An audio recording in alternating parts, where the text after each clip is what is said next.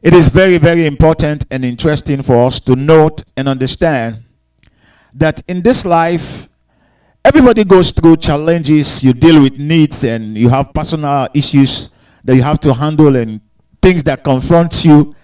And sometimes it's, it's even an experience that God exposed some of us to go through so that we will learn, we will improve ourselves, and we will grow. Praise the Lord.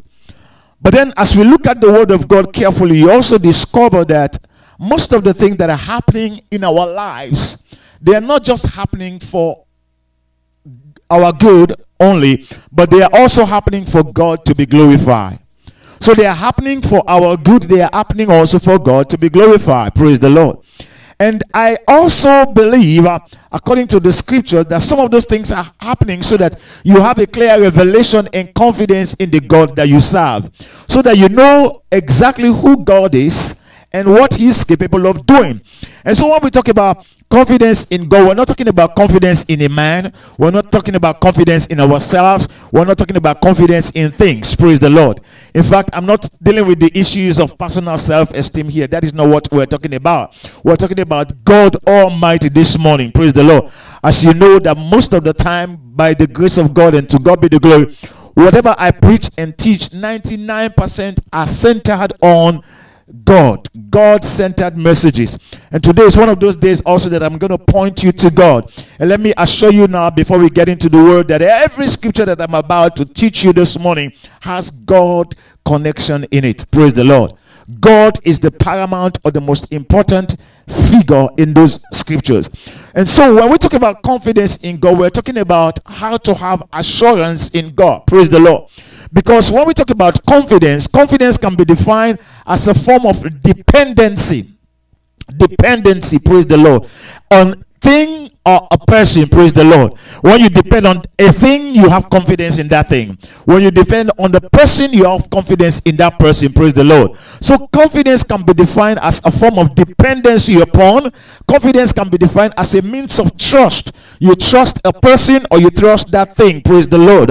Confidence can also be defined as a way or means of believing upon. You are believing that issue, you are believing that person, you are believing the situation, you are believing a thing, praise the Lord. So, when we talk about confidence, confidence here, we're talking about how to depend on God. We're talking about how to trust God. We're talking about how to believe on God and His Word. We're talking about how to be convinced, to be convinced about who God is and what He's capable of doing. Hallelujah. When we talk about confidence here, it has to do with reliability. You are totally relying upon God. You are totally relying upon God. Confidence has to do with you being certain. You are certain in your mind, you are certain in your heart that whatever God has promised, He will do. Praise the name of the Lord. You are certain that God is able, God is, is capable, like the scripture says, now unto Him that is able to do exceedingly abundantly above all that we may ask or think. Praise the Lord. When we talk about confidence, we are talking about assurance. Assurance. You are assured about who God is. You are assured about the potential of God. You are assured about the character of God. So confidence here has to do with assurance. Praise the name of the Lord. Hallelujah. You know, naturally speaking, you know, there are people that you you, are, you have confidence in. Take for instance, if you are traveling and you have to use the plane, uh, you know, uh, you don't go on board the plane and say, "Excuse me, sir, are you the pilot? Can I please see your certification?" Praise the Lord. Not only that, can you tell me a little bit of your character? Can I trust you? No, you don't do all of that. Am I right? The moment somebody says, "I'm a pilot," or the moment that pilot enter into that cockpit, you know that that guy is able, that guy is, is capable. He has all what it, he has all the credential, and he has what what it takes to what to fly you to your destination. Am I right? So when you go there, you sit in confidence. Uh, although some people are actually there, they're afraid of, of height and flying. But you sit there in confidence. Praise the Lord. And so you allow the pilot to take you to your destination. You are not going to begin to worry and go go to the pilot and say, "Are you flying the plane properly?" And then, "Excuse me, sir, what is wrong? Why is it that you know we're going through some turbulence, or why is it that the plane is sliding on the left or on the right?" Do you do that? No. You don't trouble yourself because you know it doesn't concern you, number one. Number two, you don't know what he's doing. Praise the name of the Lord. Hallelujah. If he's pressing any button or he's trying to, to, to navigate the plane anyhow, you don't query the integrity of that pilot because you know that he's qualified to sit behind that thing and to drive you or fly you out to your destination. Praise the Lord. So if you can trust the pilot to take you to your destination, I want to assure you today that you must trust God. He will take you to the point of your fulfillment in life in Jesus' name. Another person that you trust is your doctor. You trust your doctor. The doctor will tell you, oh, take off your clothes and then lie down there and then move your foot this way. Open your mouth like this or open your feet like this. You know you you, you don't begin to query the integrity of that doctor. You don't even say eh, excuse me sir are you an abuser? You know are you a pervert? Uh, can i can i know a, a, little bit about you and then let me let me see your record before i can trust you? No. You know he has the license to do that. Praise the lord. You know he had gone through some rigorous training and and and all this uh, uh, uh, uh, uh teaching and, and and maturing and and instruction so that they know what they're doing doing. Am I right? So we see all of these kind. Uh, these are things that um, people that we trust. Hallelujah. Not only that you trust machines, you trust things. Hallelujah. You have confidence in certain things that that causes you not to worry. May I say this to you? Confidence is the key to greatness. Confidence is the key to excellent. Confidence is, listen, listen to this now. Confidence is the highest level of your faith. Praise the Lord. In fact, I will assume that confidence, the, the level of confidence is above faith. Praise the name of the Lord. Confidence is the highest level of your faith, but I assume that confidence is above faith. Praise the name of the Lord. Why should we have confidence in God? Because God is overqualified to be God. Hallelujah. Why should we have confidence in God? The Bible says in Jeremiah chapter 11, verse 12, that God is the one who created the heavens and earth and he spread the cloud through his wisdom. Hallelujah. The Bible says that God is a God of mystery. So he's qualified to be God. God is all powerful. So he's qualified to be God. The Bible refers to him as the only wise God. So he's qualified to be God. The Bible says that God is a spirit. He is qualified to be God. The Bible says that God is faithful. He is qualified to be God. The Bible says that God is holy. He is qualified to be God. The Bible says that God is reliable. He is qualified to be God. The Bible says that God is true. He is qualified to be God. The Bible says that God is pure. He is qualified to be God. The Bible says that God is faithful. He is qualified to be God. The Bible says that God is trustworthy. He is qualified to be God. The Bible says that God is all sufficient. He is qualified to be God. He is able. He is capable. He's qualified to be God. He's unlimited. He's qualified to be God. He's perfect. He's qualified to be God. He's all knowing. He's qualified to be God. The Bible refers to him as the creator. The Bible also refers to him as the owner of everything upon the face of this earth. So he's not just God, but he's the creator and he's the owner. The Bible says in Genesis chapter 1, verse 1, that in the beginning God created the heavens and the earth. So he can be trusted. He owned everything. The Bible says in the book of Nehemiah, chapter 9, verse number 6, it says, Thou, even thou, O Lord, alone, thou, even thou, O Lord, alone, God alone. You are not there to help him. You're not capable to help him. You're not qualified. You see, God alone, thou hast made heavens, the heavens of heavens, with all their host. Can you imagine that? He says, the earth and all things therein, praise the Lord. All things that are therein, the seas and all that is therein, hallelujah, and thou preservest them all, the host of heaven worship thee. So, in other words, everything that created that was created was created by God. But not only that, the Bible says God is the one that preserveth everything. Praise the Lord. Till today, since the day God said, Let there be, from the book of Genesis, chapter 1. Since till today, since that day till today, all that we do is just to invent out of what God has created. Can you imagine that? Do you know how many generations and generations upon generations had come and gone, and yet the resources of God that came out of His spoken word, let there be till today, we're still inventing out of the things that God has created. Can you imagine that?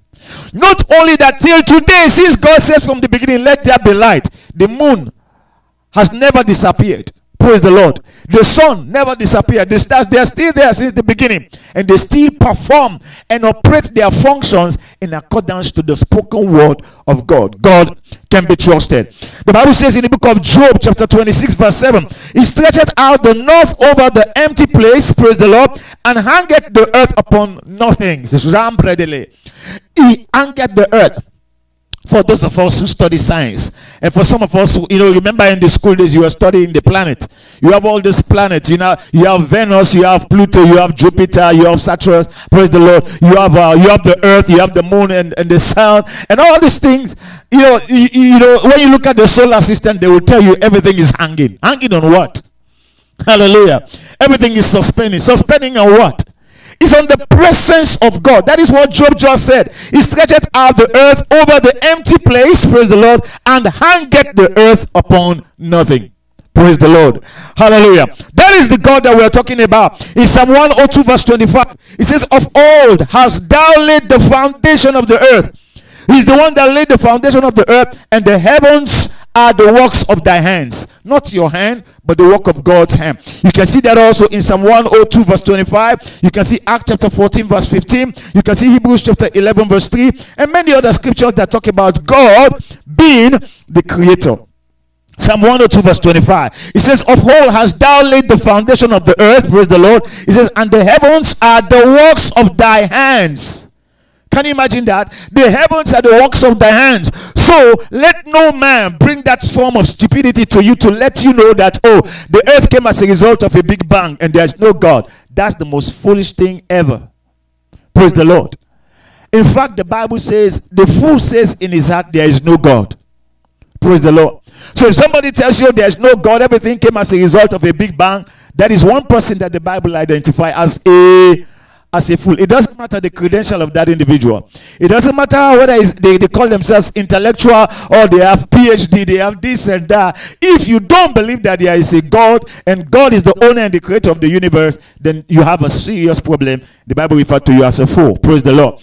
Oh, I pray that you will not be among them in Jesus' name. And that will not be your case in Jesus' name. So the Bible says that God owned and created the universe. And so as a result, looking at all these qualities, I want you to know and believe and have this assurance that God can be trusted.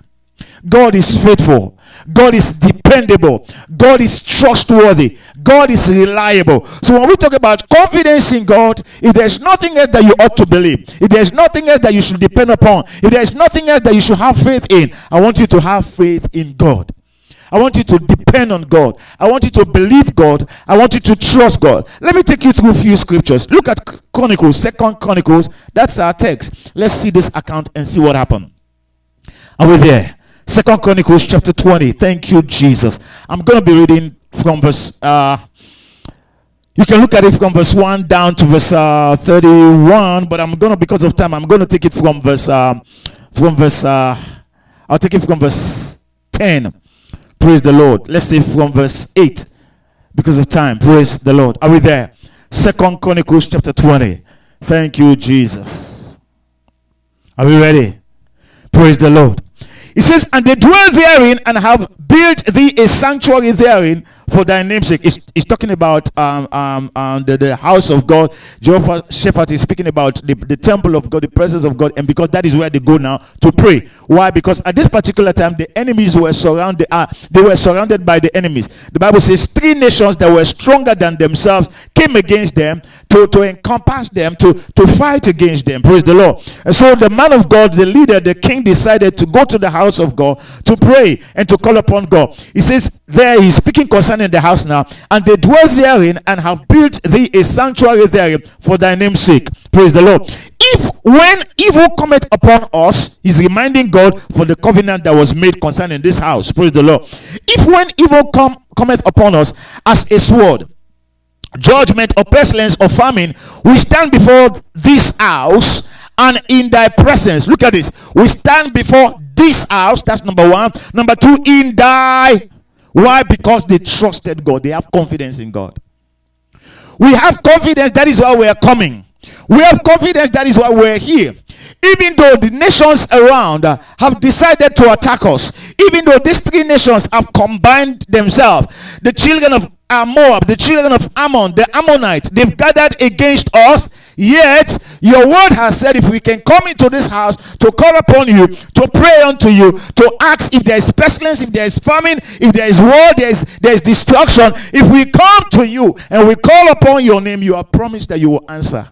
We have confidence in this. So that is why we're here. The question is, why do you pray? The question is, why do you serve God? Why are you a child of God? Do you have confidence in Him? Do you have confidence in God's word? Do you have confidence in the promises of God? Hallelujah. He says, You have said that you will help. He says, When evil, he says, look at verse 9. If when evil cometh upon us, and the sword, judgment, or pestilence, or famine, we stand before this house, and in thy presence, you see that, for thy name is in this house, and cry unto thee, in our affliction, then what's going to happen? Thou wilt hear and help. You see that? If we pray unto you, you have promised that you are going to hear us and that you are going to help us. And God, this is the confidence that we have. That is why we are here. Praise the Lord. Look at verse 10. And now behold, the children of Ammon and Moab and Mount Seir, whom thou wouldest not let Israel invade when they came out of the land of Egypt, but they turned from them and destroyed them not. Behold, I say, how they reward us to come to cast us out of thy possession, which thou hast given unto us to inherit. Verse number 12. It says, Oh, our God. Do you see the prayer now? Oh, our God, wilt thou not judge them? Look, look, look. I love this. Pay attention to this verse 12. It says, Will thou not judge them? For we have no might against these. Take note now. Take note. Very important. We're going deeper. We have no might against this what? Great company that had come or that cometh against us, neither know we what to do, but our eyes are upon thee. Now, brace yourself because we're about to get deeper. Brace yourself because there are certain things that God is going to unfold in our lives this morning. Do you know that without God, I love the scripture what that says, without Him we can do nothing, you know. Do you know that without God we cannot face the devil? Do you know that without God we cannot make warfare against the kingdom of darkness? Oh, yes. But what helps us, or what is it that empowers us, is God with us. That is why the Bible says, Greater is he that is in you than him that is in the world. Now look at what Jehoshaphat was saying. He said, Lord, we do not have any might against these great people or company that cometh against us. There are a lot of things that seems great in our eyes. There are a lot of things that that that came up against us that seems stronger, sometimes even stronger than you are. Praise the Lord. Great company that came against us, praise the Lord. Neither know we what to do, but our eyes are upon you. I'm speaking to someone this morning. It may be that you are stuck in life. Whatever you are going through seems great and seems bigger and seems stronger. Whatever you are going through has pushed your back against the wall, and you don't even know what to do. Whatever you're experiencing in your marriage, whatever you're experiencing in your ministry, whatever you're experiencing in your career, whatever you are going through with your body, your health, whatever your children or your family may be going through, you are saying, Lord, it's too big for me. Lord, I can't handle this. Lord, it is more than I can deal with. Oh, Lord God, I don't even know what to do. I don't know what to do. I don't know what to do. I don't know where to go. I don't know who can help. I don't know how to fix it. Yes, with man, the Bible says it is impossible. That is obvious. But what is also clear and obvious is that with God, all things are, are possible. Praise God. So they said, We don't know what to do. We don't have what it takes to deal with this great company. Maybe your debt has become your enemy. Financially, you are even scared. You say, Pastor, if you see my debt, I have over almost a million dollar debt. My debt is up to 500,000. Oh, if you see what I'm dealing with financially, I want to announce to you today. The Bible says, when he turned the captivity of Zion for them, it was like dream. They could not even believe. They themselves could not believe. Their enemies could not believe. Praise the Lord. They were they were dumbfounded. They were surprised. May I say this to you that the Lord is about to surprise you this morning in Jesus' name. Just be confident in Him. Just keep that confidence in God. You see, but Pastor, my husband had left me for years. And I don't think that he will ever come back because the last time I saw him, what he said to me, the, the, the, words that he said to me, the, the way he disrespected me, the insult that I had from him, I don't think he will, he will ever come back. God is about to surprise you. You see where, Pastor, the doctors have tendered their report and all their diagnosis, and they said, I have few more days and I will be dying. I will be dying, Pastor. Pastor, oh, Pastor, I'm, I'm, I'm dying. I want to assure you, you will not die. You will live to declare the glory of Almighty God in Jesus' name. You say, but Pastor, I have no man around. I have no one to help. No family member. I'm all alone. That's why I'm a loner. You know, life is a burden. You know, I'm frustrated. Why? Why am I going through this? I want to assure you, you are not alone. He will make a way where there is no way in the name of the Lord Jesus Christ. Be confident in God. The Bible says the people turn to God because he's the one that they depended upon. They have confidence in him. And so look at this. While they were doing this, while they were praying, verse 13, he says, And all Judah stood before. Look at this. Look at this. Pay attention again.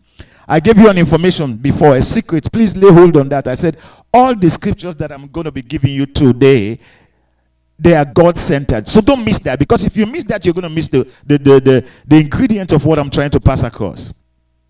Verse 13. He says, And all Judah stood before the Lord with their little ones, their wives, and their children, family. Everybody come.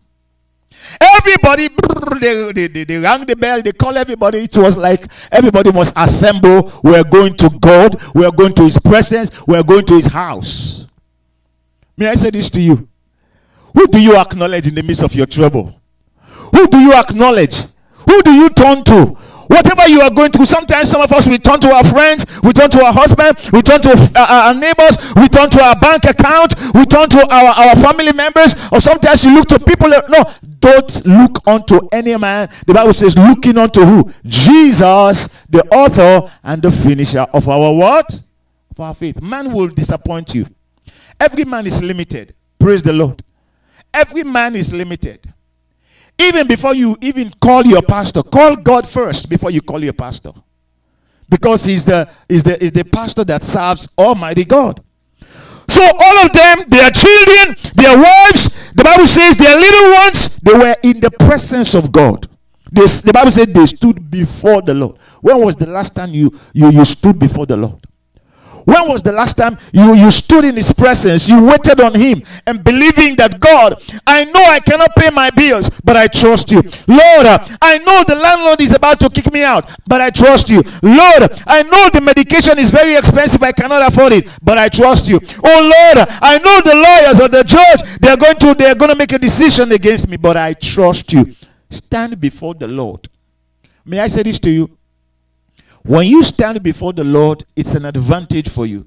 You remember the last time we talked about uh, uh, uh, is uh, um, um, Elijah when he was running away, and the angel of the Lord said to him, "Go and stand before the Lord." Can you imagine that? So we see the same secret is revealed here. When you stand before the Lord, it is, it is a sign of confidence in Him. It is a sign of believing upon Him. It is a sign of trusting Him. It is a sign of depending on Him. It is a sign where you are saying, God, I humble myself and I'm waiting on you. And only you, oh God, I trust. I trust in your character. I wait on your integrity. And God, I believe you will make it for me. I believe you can do it. So while they stood there, the Bible says, then, then upon Jahaziel, the son of Zechariah and the son of Benaniah, praise the Lord, the son of Jeriah, the son of Mattaniah, a Levite of the son of Asaph, came the Spirit of the Lord in the midst of the congregation. So while they stood there in the presence of the Lord, they were waiting upon God. The Bible says this particular man, Jehaziel, the anointing, the Spirit of God rested upon him. Right away, he began to prophesy. Every time you wait on God, God will use someone that will speak into your life. Every time you wait on God, it is obvious He will give you an instruction. Every time you wait on God, He will give you a clear sense of direction. Anytime you wait on God, He will give you a word that will open your eyes. Praise the Lord. So the word of the Lord came and He said, Look at what He was saying now, the prophecy. He says, Hearken you, all Judah, you inhabitants of Jerusalem, thou King Jehoshaphat. Thus saith the Lord unto you, be not afraid, nor dismayed by reason of this great multitude, for the battle is not yours, but but God's. Wow. Can you imagine? God is saying, now that you have demonstrated your confidence in me, now that you have revealed that you trusted me, now that you have let me know that the only hope that you have is me, and you stood in my presence, you are waiting for me. Let me give you an answer. Jehoshaphat said to the people now, don't be troubled, don't be afraid, don't be dismayed, don't be confused, don't be anxious, don't be fearful, don't be depressed, don't be traumatized, don't allow them to, to, to, to sort of like uh, uh, uh defeat your faith. He says, Be not afraid, not dismayed, by reason of this. Even God emphasized that they were a great multitude. May I say this to you? No matter how big the battle might be, God is bigger than the battle. No matter how strong, I used to say this I am not afraid of Satan. Let me tell you one thing. The reason why I'm not afraid of Satan is listen to this now. It is because I am serving a God who is the creator of Satan. Do you understand me? now, listen to me now. If you have a problem with me and we're having a fight, and my, my, my father came and says, he says, uh, don't worry, and uh, I'll handle my son. Right away, that's the end of the battle. You're afraid of fighting me. Why? Because you, you know that I'm going to beat you up or something of the sort. But the moment my dad showed up and he says, you, you guys don't worry. He's talking to you now. He says, I will deal with him. He's my son. Right away, you know that, wow, the battle is already what? Won and it's over. So you should notice that no matter how powerful Satan is, he has a creator. No matter how wonderful Satan is, he has an owner. The owner of Satan, the creator of Satan is Almighty God. And we are serving Almighty God. Praise the Lord. There is no demon upon the face of the earth that could stand God. He created them. So he says, Don't be afraid. Don't be troubled of all of them. All the gymnastics and all the things that they are doing and all the demonstration. Don't be afraid. He says, For the battle is not yours, but God. Now let me let me go deeper.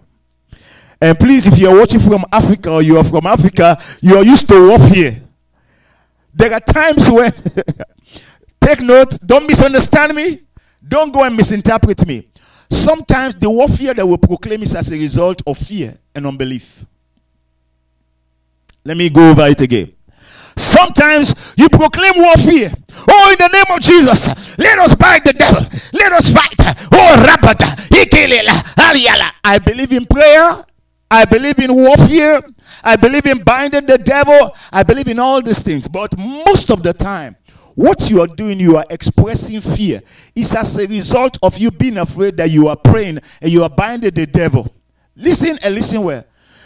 Instead of you being afraid of the devil, instead of you fighting and binding the devil, take note now, why won't you trust God and have confidence in Him? Sometimes what you call warfare is an obstruction to your faith. It's not faith. Or I'm making warfare because sometimes you don't need to make warfare. All that you need to do is to depend on the integrity of God, depend on the power of God, depend on the promises of God, depend on the character of God. And let me tell you, pay attention now. It is an insult for God to tell you don't be afraid. I am in control. Don't be afraid. The battle doesn't concern you, it concerns me. I'm in charge. Then you leave God and go in front of the enemy and begin to fight. You know what you've done? You've exposed yourself to unnecessary casualty of battle. Sometimes we are the one that prolong the battle for ourselves. Why? Because you don't know the will of God. I'm talking this morning about confidence in God. When you have confidence in God, you will realize that there are some battles that you don't have to fight at all, at all, at all. Sometimes, when you realize the promises of God, you realize the instruction from God, you understand what God is saying, you discover that there is what we call sweatless victory. There's a breakthrough. There's a, a provision. There's an opportunity. There's a miracle that is available that comes at ease. Why? Because of the faithfulness of God. But many of us are addicted to warfare. So even the time that you ought not to fight, you are fighting.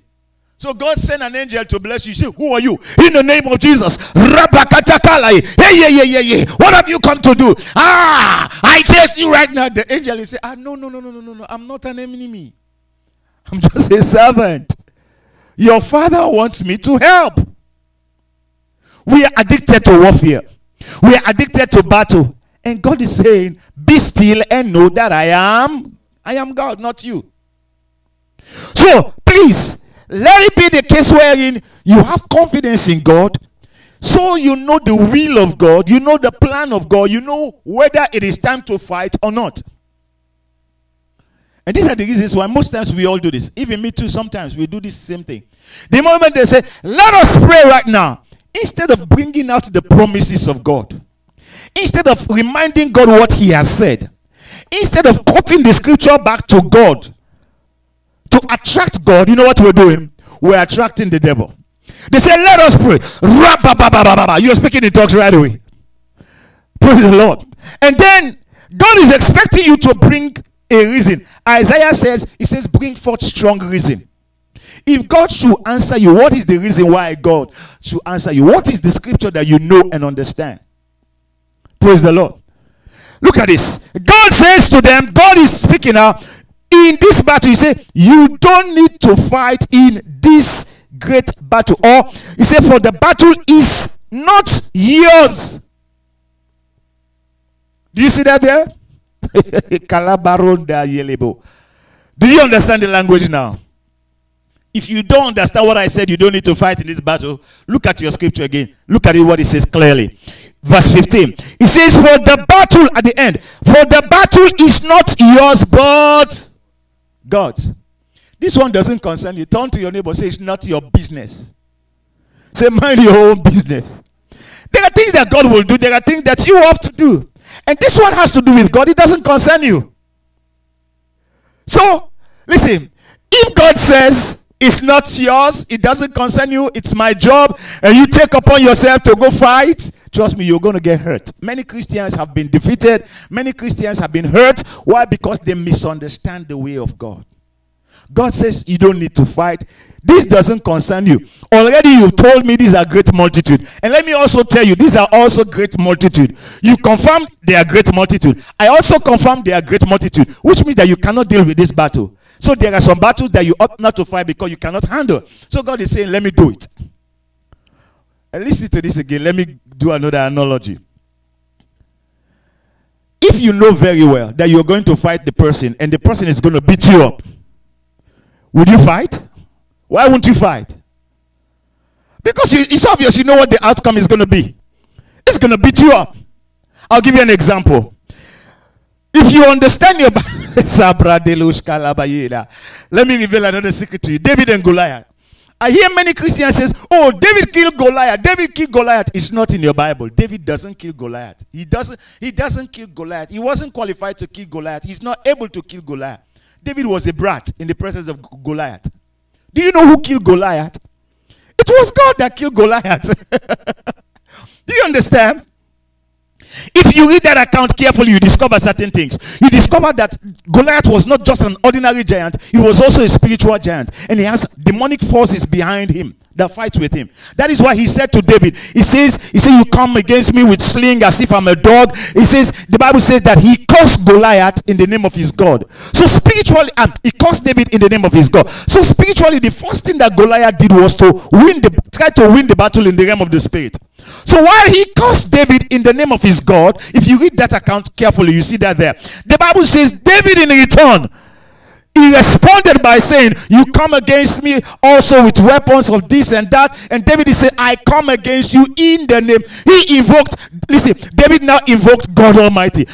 Goliath invoked his own gods. David also invoked his own God. So it was a battle of gods. Praise the Lord. That is why the battle was so easy. David just picked the sling and take five stone, J E S U S. Jesus, that was what he picked up. He picked up five stones. J E S U S, Jesus. So when he picked up those five stones and he matched up and confronted, he says, He said, You uncircumcised Philistines, says, I will deal with you in the name of my God. In the name of Yahweh. So he moved the sling, swing the sling, and release that stone. J E S U S. Just one that moves and hit the man right there on the spot and he dropped. Now take note. The wisdom that David had was given to him by God. The sling that he had was given to him by God. The stone was created by God. Praise the Lord. The voice that he used to speak against Goliath was done by God. And the anointing that was upon the stone was that anointing of Jesus, that anointing of Jehovah that moves and hit that man. The man fell. The only thing that David did was to run to, to meet the man on the ground and cut off his head because the man was already there because he already said it. Praise the Lord. So it was God that killed Goliath on behalf of David. So we give God the glory. So look at this account now. He's saying, You don't need to fight in this battle. It is not yours, but God's. Whatever belongs to God, let Him have the glory. Many of us want to glorify ourselves. Oh, I prayed, the sick were healed. Oh, I, when I shouted, the anointing fall. Oh, as soon as they called me, when I picked up the mic, uh, and demon begins to manifest, uh, and when I open my mouth, uh, by the time I say fire, fire, fire, people were rolling on the floor. No, no, no, that is pride. That is arrogance. That doesn't glorify God. You are taking glory for yourself. You are advertising yourself. Look at it now. God is saying, I don't need you in this. You come to me, you explain yourself to me, and then, okay, fine. This shows that you are depending on me, you are believing me, you have confidence in me. Let me be. Talk to your neighbor, say, let God be. Say, let him have his way. Now look at the instruction now, verse 16. It says, Tomorrow go ye down against them. Behold, they come up by the cliff of Ziz, and ye shall what? Ye shall find them at the end of the brook, before the wilderness of Jeruel. Verse 17. Ye shall not look at this again. The second time. The first one he says, I am concerned, it's my responsibility. Don't try it. The second time he's saying, now look at it. Ye shall not need to fight in this. There are battles that you don't need to fight. Have confidence in God. Praise the Lord. You don't need to fight in this battle. What you have to do, set yourself and what? Stand still. This is the problem. Stand still. When the children of Israel confronted the Red Sea, and they don't know what to do again. On the left mountain, on the right mountain, the enemies were pursuing them, the Egyptians, right? And in front of them was the Red Sea. And they were complaining. And God said to Moses, What is in thy hand? He said, The rod. He said, Said to them, The Egyptian that you see today, you will see them no more forever. He said, Be still and know that God. That word be still means be quiet. That word be still means just, just stay calm. Relax. That is why I tell you confidence is the highest level of faith. And in my own assumption, confidence is more than faith. Because listen to this now. When you have confidence, you don't talk. When you have confidence, you don't trouble yourself. When you have confidence, you are not anxious. When you have confidence, you don't need to struggle whether you to believe or not believe. No, you already believe. You already believe. You already have the faith. So what you do? Look at the way my brother sits. He fold his hand, confidence. Look at the way my sister sits. She crosses her leg, confidence. Why are you sitting like that on that chair? It shows that you believe that the chair will not break down on you. Am I right? so when you came in this morning, do you have to pray? I pray that this chair will not break my hip. Oh Lord, don't let me fall. Oh Lord, is that not what we do sometimes spiritually? God said, Be still and know that I am God. You don't want to be still. Talk, talk, talk, talk, talk, noisy Christians. Because that is what you are addicted to. That's number one. Number two, you don't want to understand the ways of God. You don't want to learn and see what God is capable of doing. You shall not need to fight in this particular, this battle. This battle. Praise the name of the Lord. Hallelujah. In the same thing again, he says in verse 15, is the same thing. Specific for this battle, you don't need to deal with this. This one again, you don't need to handle it because it's all mine. Hallelujah. He says, What do you have to do? Set yourselves. Stand still. Stand you still. That is become. Wait on him. Be patient. Hallelujah. You stand still to see what? To see the salvation of the Lord with you. you will see the salvation. Salvation is holistic. Salvation is not just to be saved. Salvation also means deliverance. It means restoration. It means shalom. Nothing missing, nothing broken. Praise the Lord. So you will see the salvation of the Lord with you. You see that you will see the salvation of the Lord with you. It has to do with the presence of God again. It has to do with the manifestation of God with you. All Judah and Jerusalem, fear not. God is emphasizing again.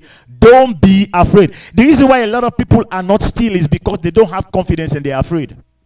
Oh Lord, Look at what the enemy is doing. Oh, they are coming over. Oh, Lord, they said they will kill me. Oh, Lord, in fact, I just saw the letter. They said uh, I have six days to live. Oh, Lord, they just fired me. Oh, Lord, you are you are believing and you are depending on what you can see physically and all the manipulation and the demonstration by the wicked one, and you fail to see what God is doing. You remember Elijah and the servant? Elijah was busy sleeping. When the enemies came, praise the Lord, they surrounded him.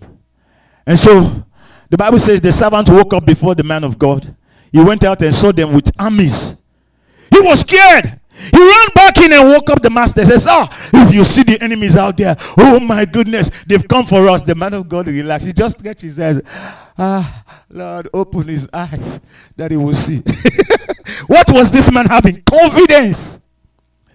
He had confidence and he said, Sir, open his eyes that he will see. When his eyes were open, he saw there were chariots and angels, chariots of, of armies and soldiers and fire.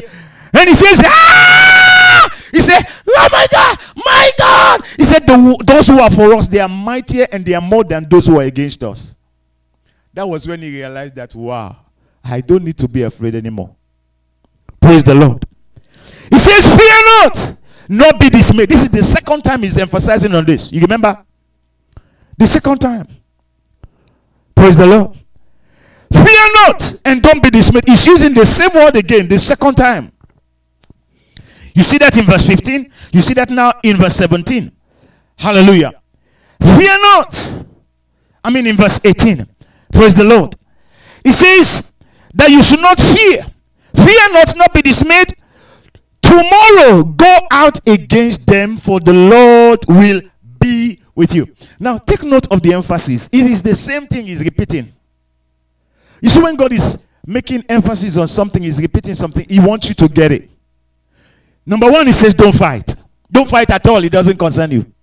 You understand? Number two, he says, Don't be afraid, don't be dismayed. You see that in verse 15, you see that in verse 17. Number three, he says, The Lord is with thee. Can I go over it again? Same thing over and over. Number one is saying, you don't need to fight in this, but you, it doesn't concern you. What doesn't concern you doesn't concern you. You must learn that. Those are things that you must learn not to be doing. What doesn't concern you that concerns God, stay away. Or else you're hurting yourself and you're stopping God from working on your behalf. Number two, he says, Fear not, don't be dismayed. He used the same language for emphasis. Fear not, don't be dismayed. So God is saying, Never you have been afraid and never you been discouraged. You get the point. And then the third thing he says, The Lord will be with thee. Go out, the Lord will be with thee. The Lord will be with thee. Go out, the Lord will be with thee. Hallelujah. Verse 18. And Jehoshaphat, look at what he did. Zambro He said he bowed his head with his face to the ground, and all Judah and the inhabitants of Jerusalem fell before the. What a wonderful moment! Oh, but them Can you imagine that? Everybody have confidence now. They have assurance. They have hope. See what they are doing? They are worshiping God. They prostrate in the presence of God. They fell in the presence. I can't wait for those times and moments when you are so spiritually matured, when you have grown, you, are, you have the stamina to understand God and, and to have confidence in God and in His Word and know the potential of God that when the enemy knock at your door, you go home and you lay down and sleep. Praise the Lord. Hallelujah. I remember a story, a, a, a man of God had a demonic uh, encounter. Demon entered into his, his house, trying to shake, shake out things. The man just got up from his dining chair and says, and uh, don't forget, when you are leaving, please close the door. He went to his bed and he slept. Can you imagine that? The man spoke to the demon. He says, and don't forget, um, when you are leaving, close the door. And uh, he went to bed. Bro, bro, sis, If that demon appear now, even in the church, you see people, hey, they will be running. Why? Because of the spirit of fear that is there. But then believe they have faith. It's not faith, it's fear. God is saying, you don't need to break your head. I'm in charge. I will be with you.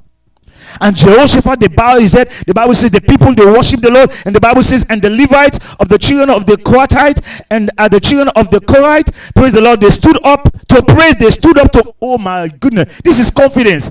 See, look, look up and look at me now, please. This time there's no battle yet, too. The enemy still exists. Do we get it?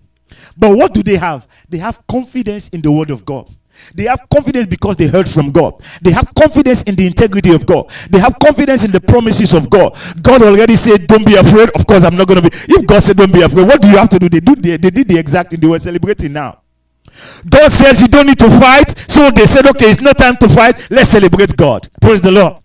God says He will go with us. So if God says He's going to go with us, we have a clear sense of direction. We know what to do. We know how to do it. So what you have to do, your responsibility is exactly what they did to worship. For you are glorious and worthy to be praised, the Lamb upon the throne,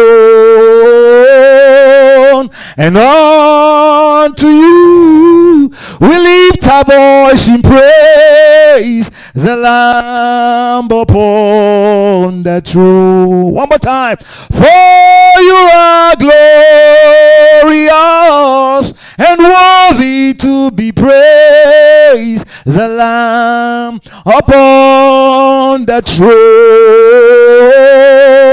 And unto you we lift our voice in praise, the Lamb upon the throne. When was the last time you worshiped the Lord?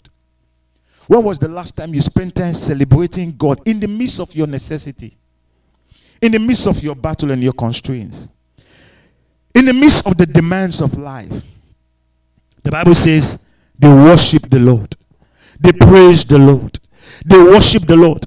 Verse 19, the Bible says, and then the Levite and the children of the Kohathite, of the children of the Korhite, they stood up to praise the Lord God of Israel with a loud voice on high. Can you imagine that? Let me tell you something. The highest level of prayer is worship, praise, and worship. And the moment you do that, the Bible says God is glorious in holiness, He's fearful in praises. Glorious in holiness, fearful in praises. If you want to see God in the most powerful state, worship Him, praise Him. He can kill somebody easily on your behalf. I'm telling you, I'm not kidding. God can easily destroy an entire city, an entire nation on your behalf just because of you when you are worshiping and praise God. When you worship and praise God, you attract God to move on your behalf. So the Bible says they praised him with a loud voice. Verse 20. And they rose early in the morning and went forth into the wilderness of Tekoa. Hallelujah. And as they went forth, Jehoshaphat stood and said, Hear me, O Judah, and ye inhabitants of Jerusalem, believe in the Lord your God, so shall ye be established. Believe the, his prophet, so shall ye prosper. Verse 21. And he, and when he had consulted with the people he appointed. Wow, look at this again. This man is smart. I love this leader. This leader is conscious. This leader, he understood the ways of God. He appointed what? Singers unto the Lord, and that they should what? They should praise the beauty. They should praise the beauty of holiness as they went out before the army and to say Praise the Lord for his mercies what endure. Praise the Lord for his mercies endure forever. For his mercies endure. We praise the Lord. Oh, you see, look, look, look, look, look, look. This kind of song is not what we, we see now in our times. In our times, we see singers that go on the stage, praise the Lord, and they are bluffing when they are singing. They are showing us their nails and all their makeup, the hangings, the shakings, the paintings, and the rubbings. That's what they're advertising. Or you see a young man go on the stage, and what he's doing is demonstrating, uh, you know. No, no, no, it's not. It wasn't like that. This one, the song was to God. Praise who? The Lord. Why? For God's mercies endureth. God says, Who's that? my people, my people. He said, Don't worry, don't worry, don't worry. The Bible says God showed up in the midst of this. While they were praising God, they attract the wrath of God upon their enemies. While they were praising God, they attract the vengeance of God upon their enemies. Hallelujah. He says they went out before the army. They were praising God for his mercies and it forever. And when they began to sing, as usual, and to praise the Lord, the Lord set ambushments. Can you imagine this? Who set the ambushment? No, Jehoshaphat. Who set the ambushment? The people. Who set the ambushment? Oh, they were doing it by themselves. Who set the ambushment? You see God in display here? He already told them, I will go before you. Now, God set ambushment against the children of Ammon, Moab, and Mount Seir, which were coming against Judah, and they were what? They were smitten. God is about to set divine ambushment against your enemies. He's about to, to crush them by the special grace of God. Verse 23, he says, For the children of Ammon and Moab they stood up against the inhabitants of Mount Seir, utterly to slay and to destroy them. And when they had made an end of the inhabitants of Seir, they were helped to destroy.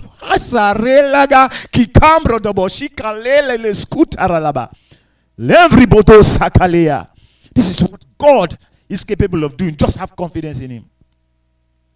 He causes the two particular tribe, Ammon and Moab, to join together to fight against the other people, Mount Seir.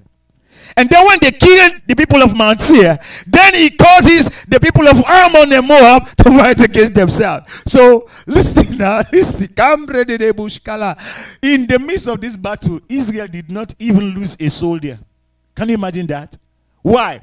Listen, if you go into a battle, tendency, I mean, it's obvious that you might lose a soldier. Am I right? But look at this. This was the battle that I told you about sweatless victory. They don't, they don't lose a man. Not a blood was shed. No one was hurt. By the time they listen, by the time they got there, God already finished the battle. May I say it again? By the time they got to the battle, God already He already accomplished it. Do you remember those times and moments when you when you acted by faith and confidence in God? And before you got there, they said, Oh, we're waiting for you. Everything is ready. Just sign the paper. And you were shocked. Me? How? When? They said, oh, we know you were coming. How? How? How? What you don't know is that the Lord had gone ahead of you. Praise the Lord. So right there and then, they realize, wow, what God has done is beyond their own strength. They would not have done this by themselves. But see the way God did it. The Bible says he utterly slay and destroy them. They kill themselves. God will make your enemy to be enemies among themselves in Jesus' name.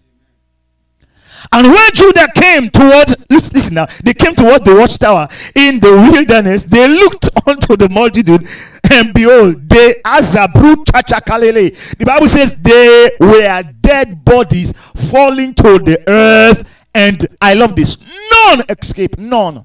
None. Listen, there are some enemies you don't need to fight, no matter how big they are. Just let God be. Not a single one will escape in Jesus' name. When you show up, you see all that you see is what? Dead bodies. When you show up, all that you see is them falling to the ground. You'll be surprised. You say, I'm looking for an enemy. God says, ah, I finished them before you came. You're like, ah, but God, how did this happen? They killed themselves. Let them gather. If the gathering is not of God, the Bible says, a thousand shall fall on your left side, ten thousand will fall on your right hand side. And the Bible says, they shall not come nigh thee. That is what God says. Praise the Lord. So the Bible says that they killed themselves. It didn't stop there. Now take note. I'm trying to round up from this verse, then I will go to some other things. Hallelujah. The Bible says, and when Judah came, they realized that, ah, these people, they've already destroyed themselves.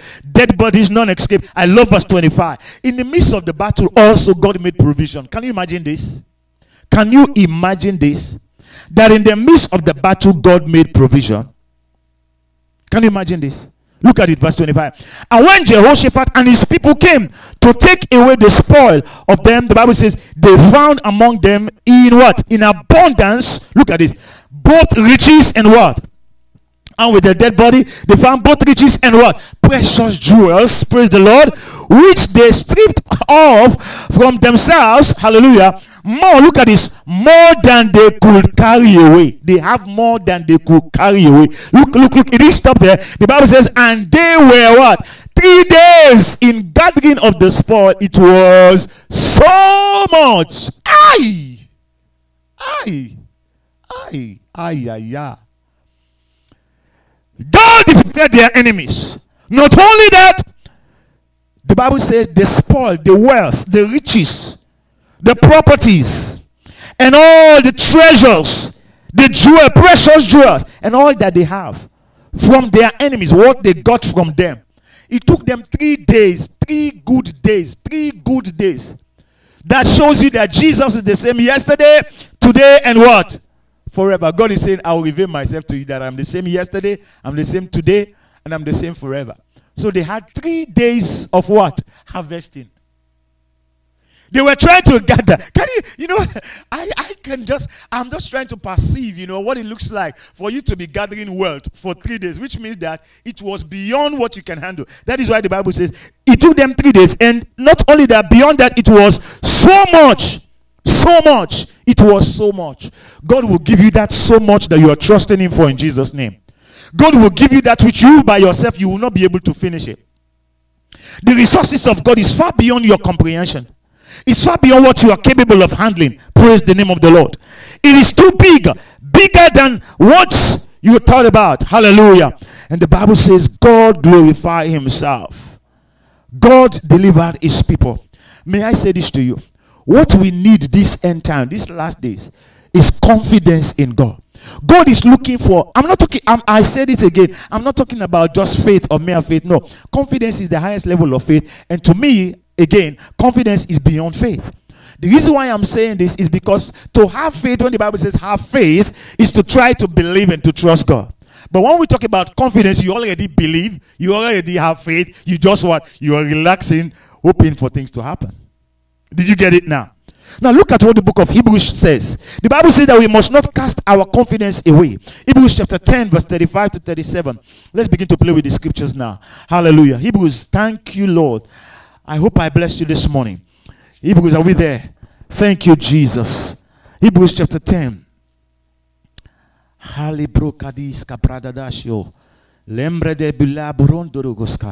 Are we ready? Are you there? Hebrews chapter 10, 35 to 37. It says, For ye had compassion of me. Hallelujah. I'm just going to make sure that I'm reading. Yes. For ye had compassion of me in my bonds, and took joyfully the spoiling of your goods, knowing in yourself that ye have in heaven, look at this, ye have in heaven a better and an enduring substance. Praise the Lord. Verse 35 says, Cast not away, therefore, your confidence. Don't throw your confidence away. Don't throw your confidence. Hey, Pastor, if you know what I'm going through, well, I'm not coming to church again. You see, I don't force people to come to church. No. If you're waiting for pastor to call you to come to church, hey, well, ah, why won't you come? Can you come to church? Oh, please, uh, we want you to come. No, we don't beg people to come to church. We tell you where we are. If you want, you come. If you want, don't come. We, we can really easily identify who you are by that. Praise the Lord. If you know who God is to you, nobody need to force you to come to God. Nobody need to force you to come to church. Nobody need to. Your boss never called you and said, "Are you coming to work today?" No, you run to the, to your. Ah, yeah, yeah. You know, if you don't go there, you can't pay your bill. They will fire you. They will kick you off. You don't disrespect your boss like that. You don't dishonor them. When they give you a job, you see that as an opportunity. You are running even when it is snowing. Look at the time now. The weather is changing. It's getting colder. You know, every day by day we're getting to, to, to the winter now. Even though it's fall, but it's still cold. Most of us still go to work. You don't get up in the morning and say, Oh my goodness, oh my gosh, it's too cold. I'm not going to work today. In fact, I'll call my boss and I'll tell him, Oh, excuse me, sir, I could not make it. Why? Because the place is cold. Oh, excuse me, ah, it's raining outside. I can't come. No, you, you don't dare try it. Am I right? Now look at the word of God. It says, Cast not away therefore your confidence, which had great recompense of reward. Your, your confidence will bring you fruit. Your confidence will be a reward to you. Oh, pastor, I can't pray, you know, because uh, I, am just I'm just mad at God. Why would God allow no no no no no no? Why would God no no no no no no? Why would no no no no no? Unnecessary question you are asking that you're not supposed to ask. Your logic, your philosophy, your thought about God or the things of God is so ungodly. Oh, you know, I don't feel like going to church anymore. And you know, I, am I'm, I'm doubting. You know, I don't feel like giving money or tithe anymore. You know, I was watching a man of God that says we shouldn't pay tithe anymore. Oh, I was watching a man of God that said we should not pray anymore. Oh, I was watching another one that said holiness is not necessary. Oh, I was watching another one that said we should not have faith. It's a burden. And all those nonsense that you're talking is because you don't know God. If you really truly know God, you will have confidence in Him. You trust Him. You depend on Him. You, listen to, to this. The winter is coming now. The weather is changing. It is not science that controls the weather condition. Am I right? Who is in charge? When it is spring, spring will show up. When it is summer, summer will show up. When you plant the seed, God will cause you to have an harvest. It is just natural principle. And you think those natural principles are just physical. They are spiritual. They obey the ordinances. Even nature is subject to the instruction of God. The moon and the stars, they obey the command and the instruction of God. And you, as human, you're giving excuses. Satan, the Bible says, he believes God, he fears God, and the Bible says he trembles. Can you imagine? Satan trembles at God and at the word of God. And you, as a human being, you cross your leg on your table and you're giving excuses regarding God or regarding the things of God. That's why I said, we don't bother with people like you. Come to church or don't come to church. No, pray for me or don't. No. You want to be a prayer collector, you will collect until you end up in hell. Build up yourself. Develop yourself so that you you train yourself so that you have that confidence and assurance in God and begin to act upon the word of God. For too many years you've been babysitted. You've been babysitted. Oh, come, let me pray for you. Oh, sister, God will help you. Oh, brother, no, those days are gone. Already we are almost at the end time. Look at what is happening in our world today. Look at the news. And until today, you cannot believe God. Until today, you cannot trust God.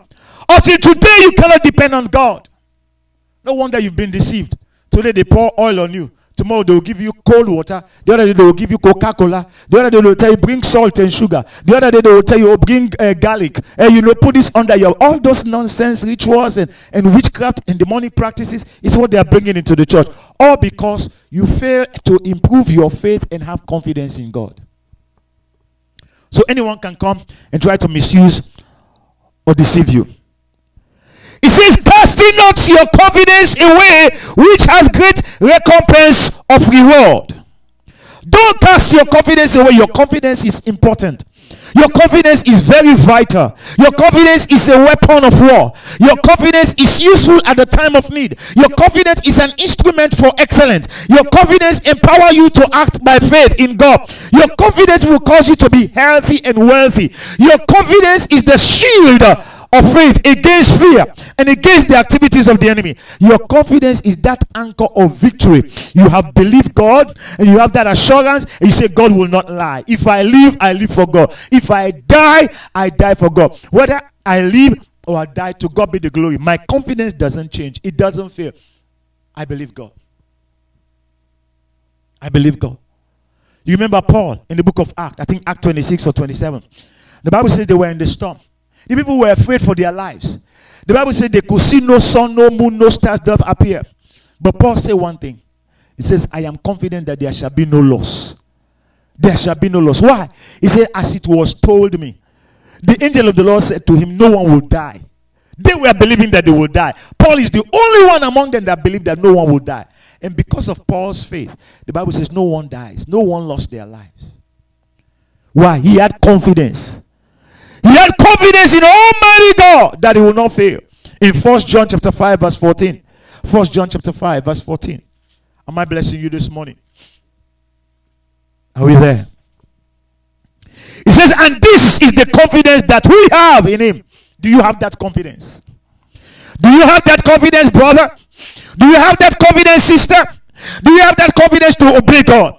Do you have that confidence to live a holy life? Do you have that confidence to be faithful? Do you have that confidence to be pure? Do you have that confidence to live in, in, in and by faith, depending and believing God? Now they are telling you about theory and science, and so what they are trying to do, they are trying to, to sort of like uh, uh, uh, uh destroy your faith that you should not have faith in God anymore and God doesn't exist. Now you believe in science, you believe in medicine, you believe in uh, psychology, you believe in philosophy. What about believing God? What about your confidence in God? He says, This, this, this is the confidence that we have. Do you have it? We have this confidence in who? Not in science, not in philosophy we have this confidence in Him. That Him there is Jehovah, Yahweh, Almighty God. What is the confidence about? That if we ask anything, that if we ask anything, anything that is in accordance to the will of God, anything according to His will, anything that is God's plan, anything that is in God's word, if we ask anything, what does the Bible says? He heareth us. God will hear you in Jesus' name. I'm not afraid. You see, many times you're suspecting God. Oh, Pastor, what if God doesn't hear? Or what if God doesn't answer? Or what if it doesn't work? It shows you you don't, don't even pray. Don't even try it. Because you don't have the faith, you don't have confidence in God. The Bible says a double-minded man or woman is what? Unstable in his or her ways. The Bible says, let no man, let that person doesn't ever think that he will receive from God. But this confidence is that whatever we ask, that is according to his will. Don't forget that instruction. If it is according to his will, the Bible says he will hear in the name of the Lord Jesus Christ. In the name of the Lord Jesus Christ. I pray that God will enable you so that you be at the center of God's will in Jesus' name. Philippians chapter 1, verse 6 and 7. God can be trusted. God is reliable. God is faithful. God is trustworthy. God is dependable. God is true. God will never fail. Thank you, Lord. Philippians Hallelujah. Thank you, Jesus. Are we there? Philippians chapter 1, verse 6 and 7. It says, being confident of this very thing. You see that very thing there, the emphasis? Being confident of this very thing. What is the very thing? That the very thing is that he which had begun a good work in you will perform it. Can you imagine this? God who had begun a good work in you, the Bible says he will perform it until the day of the Lord Jesus Christ. Can you imagine this? It says, even as it is meet for me to think this of you all, because I have you in my heart, inasmuch as both in my bonds and in defense and confirmation of the gospel, ye all are partakers of my grace. Praise the name of the Lord.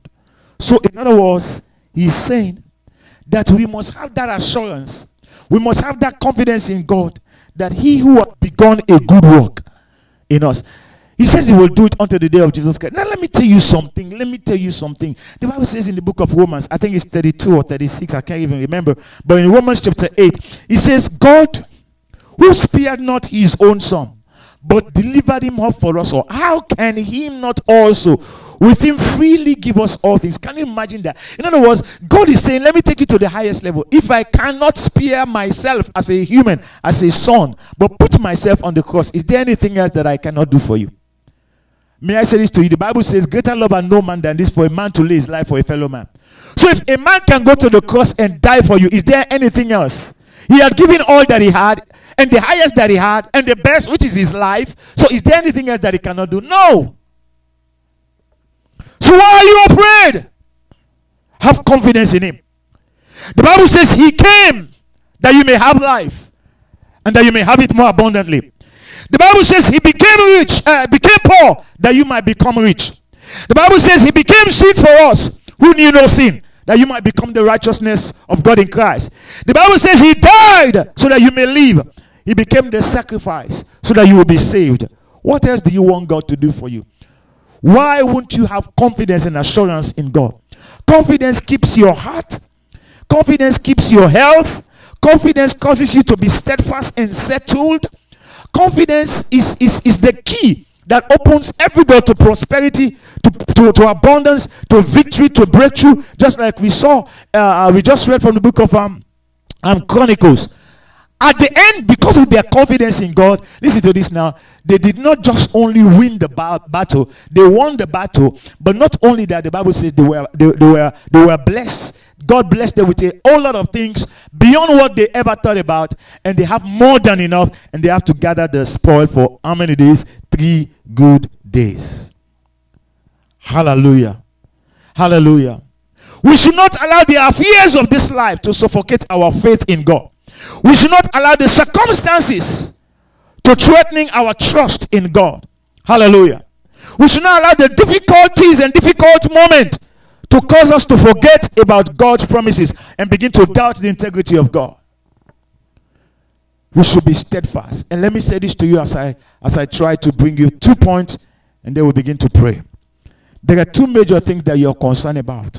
Number one, you are concerned about your welfare your well being in this life. That has to do with you are concerned about your health, you are concerned about your life, you are concerned about wealth, you are concerned about your family, you are concerned, you are concerned about your purpose in life, you are concerned about your livelihood. All of these things has to do with both your your your well-being or your welfare. Praise the Lord.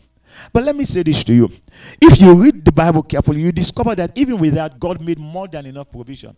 There was a time in the book of Matthew, chapter 19, verse 27, when the disciples, among them Peter, that was the head, he asked Jesus a question that I want us to take a look at.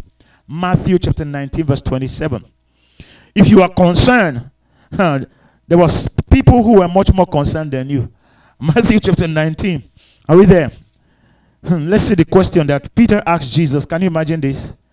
He was concerned about his welfare, his well being and the well-being of others. Are we ready for this? Are you are you there? Verse 27, 19, 27. What does it say? Hallelujah. Let's let's take it from 20, um, 27. 27.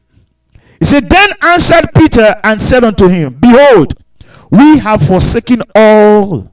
We have forsaken all. Do you see that there? Peter says, So we've left everything. We've left houses. We've left cars. We've left business. We've left everything, sir, to serve you. We are committed. We are faithful. We are loyal. We are serious. Oh, we are disciplined. Oh, we, we've already pledged our allegiance to serve you. But, sir, what are we going to get in return? These are some of the reasons why some people are scared to come to church, scared to be committed, scared to, to, to surrender, scared. He said, If I leave that man now, who is going to pay my rent, to pay my bills, and take care of my life? Oh, if I live this kind of lifestyle now, who is going to be responsible? How am I going to make it? Oh, if I if I don't do this, if I don't do that, it, it means that you don't have confidence in God. You don't trust God. You believe in that man, you believe in that business, you believe in that job, you believe in that that lifestyle that you think will sustain you. But look at it now. He says, and the the, the, the, the man asked Jesus. He says, We are forsaken all and followed thee.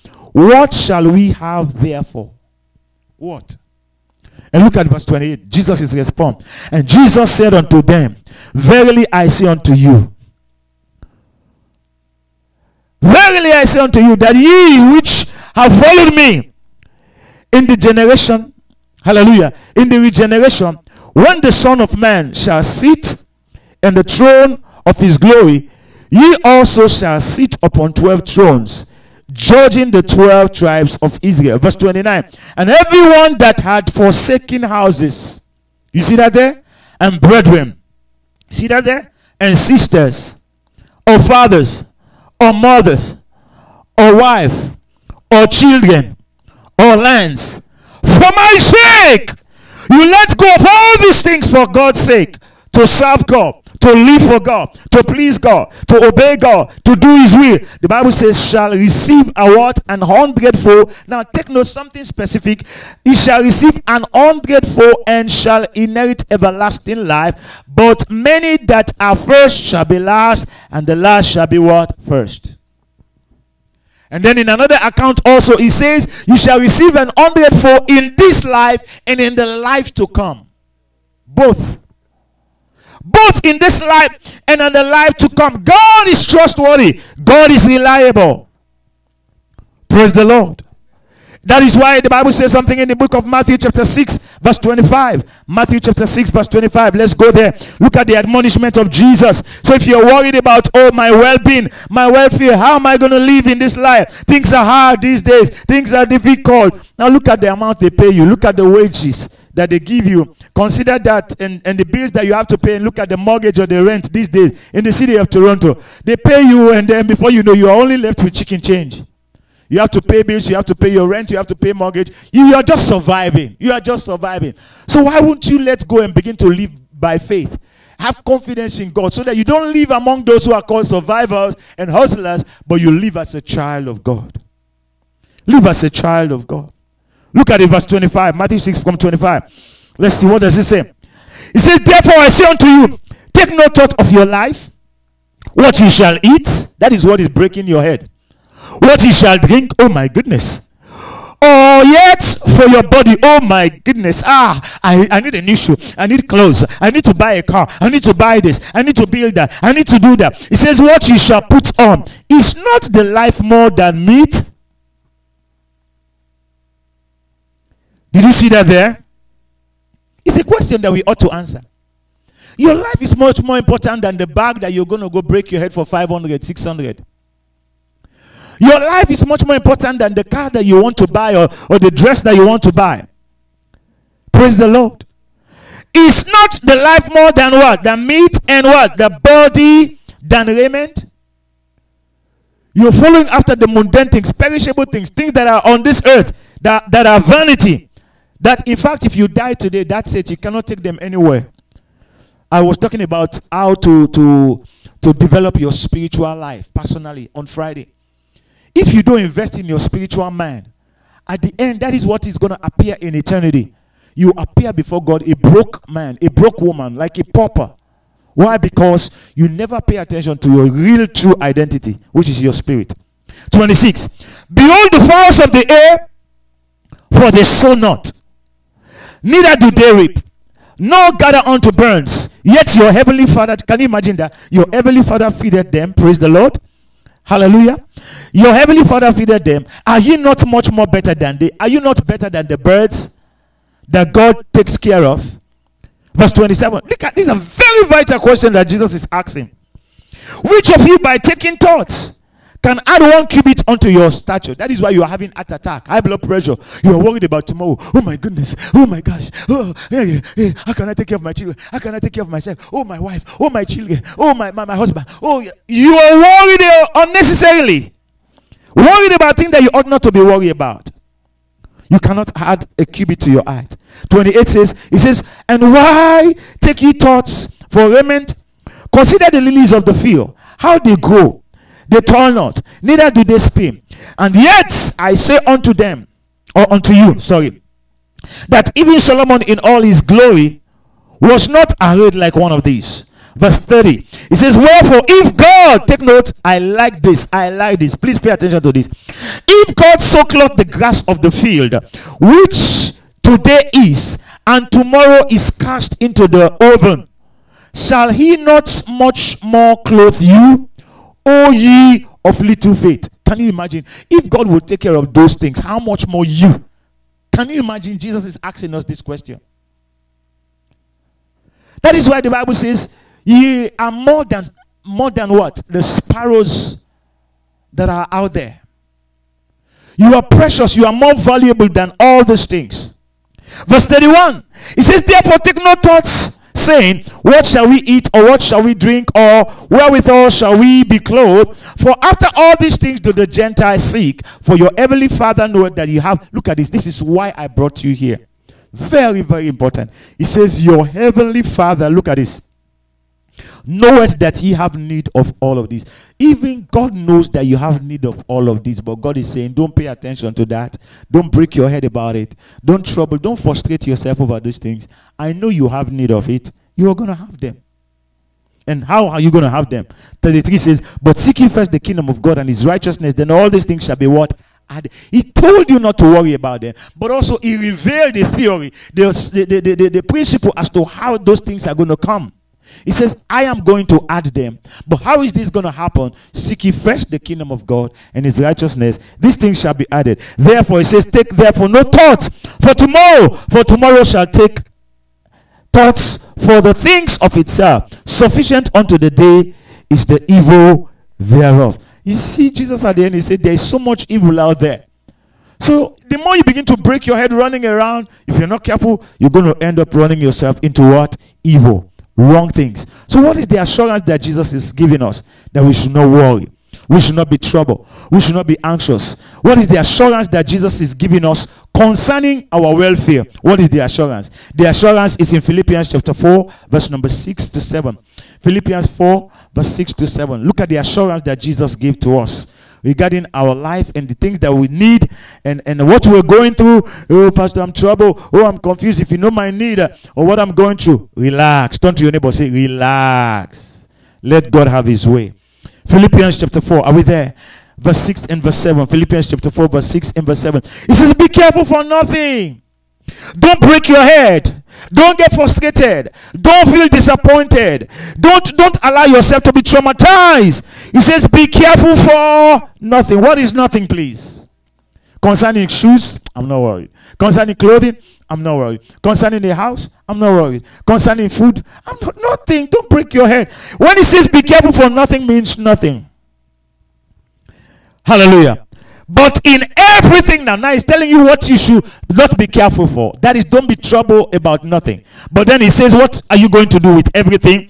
In everything, by what? Prayer and supplication with thanksgiving, let your request be made known unto who? Unto who?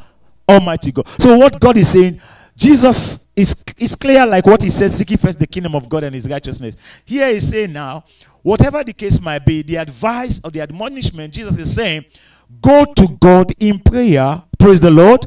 And after praying, just hand over. That is the supplication. And then begin to thank God. That is what? Confidence. You see that there? With prayer and what? Supplication with thanksgiving. The reason why you give thanksgiving is because you are confident that after you've prayed, God will what?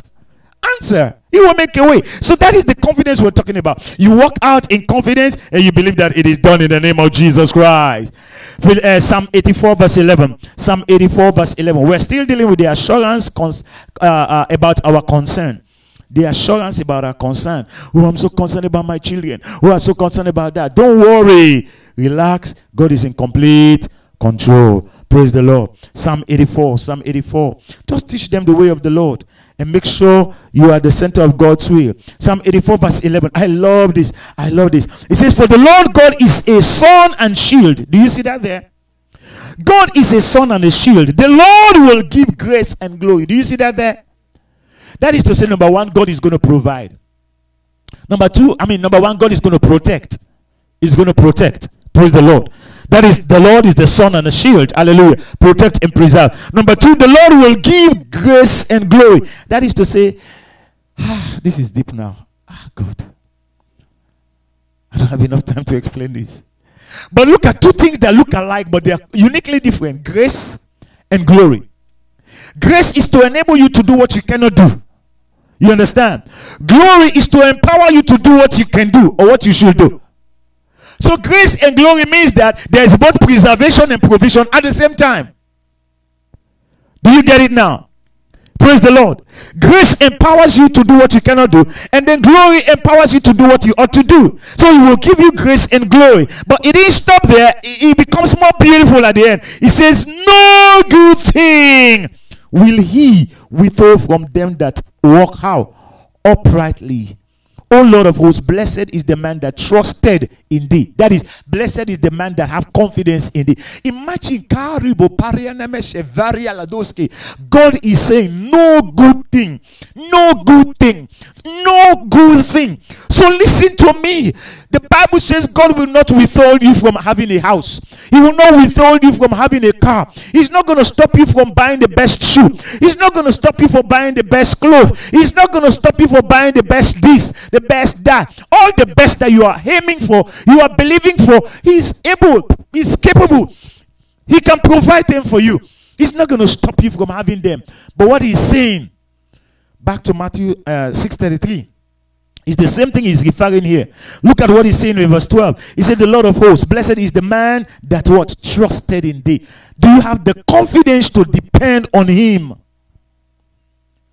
So this particular verse is so overloaded. There is protection, there is provision, there is empowerment, there is grace, there is glory. Then the Bible says, no good thing. Have you ever thought about this? Anything that is good. Money is good. So God is not going to stop you from having money.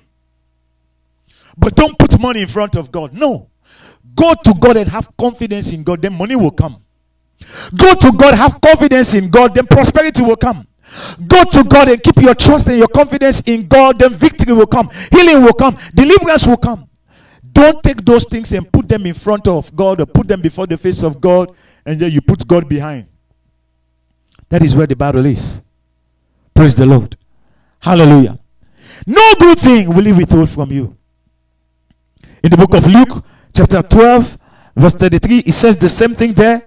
In the book of Luke, chapter 15, verse 31, it reminds me about the prodigal son, Luke chapter 15, 31. The Bible says they were breaking their head. The younger one wasted the property and the wealth of the father, and then he came back home. And then the older one was complaining and angry because of what the younger one has done. Praise the Lord. And then eventually, look at what happened. Both of them were complaining, and most of them are, are wasters. So two of them are both prodigals. It was not the youngest one that was just a prodigal. The one at home was also a prodigal. The one that left was a prodigal. How do I know? The Bible says in the book of Luke, chapter 15, verse 31, he was complaining and murmuring, he was jealous and bitter. And then the father said, He said, You've been with me for what? Like forever. He says, But all that I have is yours. When I read that, I was baffled in my mind. So the father was telling him that you don't have to compare yourself with your brother. You don't have to be jealous. You don't have to break your head. Nor do you have to misbehave like him. But that is exactly what you're doing. But let me reveal this to you. Whatever that I have is yours. Can you imagine that? Luke 15 31. He says, All that I have is yours. Imagine God is telling you that all that He has belongs to you. Praise the name of the Lord. You are concerned about your well being I want you to know that all that God has is yours. So you don't need to break your head regarding your well being. That has been settled, and the assurance from God is that all that He has belongs to you in Jesus' name. And He will not withhold any good thing from you in Jesus' name. He will see you through in Jesus' name. And let's look at the last concern. The last concern is about the challenges and the difficulties that we go through in life. The challenges and the difficulties that we go through in life. That is the second concern and the last concern. The Bible says in the book of Second Chronicles, chapter um, um, um, 20, that God said to them that the battle is not yours. God is saying, This is my responsibility. This is what I'm going to do. Praise the Lord. If you look at this account carefully, you see verse 12, you see verse 15, you see verse 17 all of that was pointing towards trusting God, depending on God. And God was saying to them, Trust me, be not afraid, be not dismayed. The battle is not yours. And he says, You don't need to fight in this battle. These are the words that were there in those verses. Verse 12, verse 15, verse 17. He says, The Lord will be with you. In other words, God is saying, I am in charge of everything. Everything is in my care. Imagine you walk out there and somebody says, I'll take you out for lunch. He said, "What's for lunch? Who are you? He says, Don't worry. And then he says, I'll take you out. He says, uh, Then I want to know you first before you take me out. Who are you? He says, uh, uh, My name is Adolphus, and the last name is Mavijon, and I'm a millionaire. Ha ha ha. Right.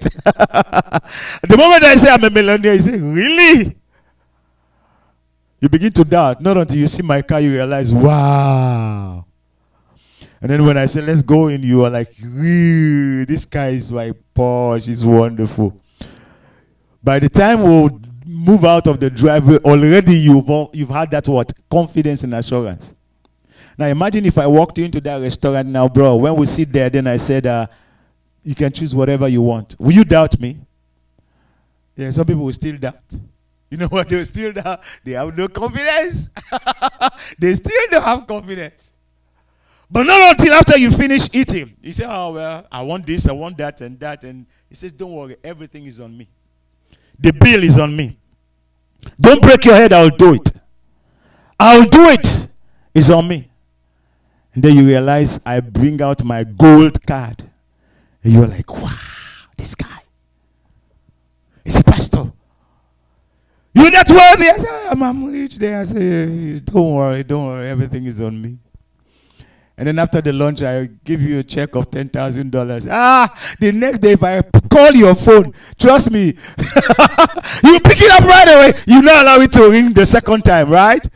Because you say, This guy, ah, the way he blessed me, the way he helped me. May I say this to you?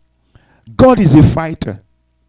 Whatever you are worried about, the second issues that, that troubles us the most is because of the challenges that we go through in life the challenges, the hard times, the battles, the confrontations, the attacks. And these are things that I want you to have assurance in. In Exodus chapter 14, verse 14, God emphasized the same thing again to the children of Israel that they don't need to fight in the battle, but that they ought to hold their peace. The Bible says, and God will deliver them. In Exodus chapter 6, verse 6 to verse 8, the same thing again. God said to them that He will deliver them. He will deliver them from the Egyptians. He will set them free. And He will bring them to the land of, of promise in the name of the Lord Jesus. So, may I say this to you, beloved? Don't be afraid. One more time. I'll say it again. Don't be what? Don't be afraid. Don't be afraid. Trust God. Depend on God. Look at it. Exodus chapter 6, second to last verse. Exodus chapter 6. Thank you, Lord. Thank you, Jesus. Hallelujah. After all they are going through, all the, the, the, the, the, slavery and the, the attack from the Egyptians, look at it. Exodus chapter 6, verse 6 to verse 8. See what God said to them. God was reminding them about his promise. He says, Wherefore say unto the children of Israel, I am the Lord. You see that again? He's putting himself there in the midst of the situation. I will bring you out from under the burden of the Egyptian. Do you see that there? I will read you out of their bondage. Do you see that there again? Then he says, I will de- I will redeem you with a stretched out arm. Do you see that again? And with great judgment. What do you see there? Four times. He says, I will. I will. I will. I will. I will. Verse number seven. He says, I will take you to me for a people. That's number four. Number five. I mean, number five. Number six. He says, And I will be to you a God and ye shall know. God is saying, I'll be to you a God, and ye shall know that I am the Lord your God, which bringeth you out from under the burdens of the Egyptians. How I pray that the Lord will open our eyes to understand that no matter what we go through in this life, you should not allow your confidence to be taken away from you in Jesus' name. That confidence is the strength that you need in Joshua chapter 1, last verse. Joshua chapter 1. Hallelujah. Let's see verse number 9 when God was speaking to Joshua. And we're going to pray. We're going to say, God, I depend on you. Lord, I trust you. Lord, I believe. Lord, I believe. No matter what I feel or what I go through, Lord, I believe. No matter what they are saying and whatever the world is saying, I believe. Joshua chapter 1. Thank you, Jesus. God was speaking to Joshua. And Joshua turned to be in a dilemma. And look at what God says. God told him to be strong and be very courageous in verse 6. Praise the name of the Lord. We're going to go to verse 9.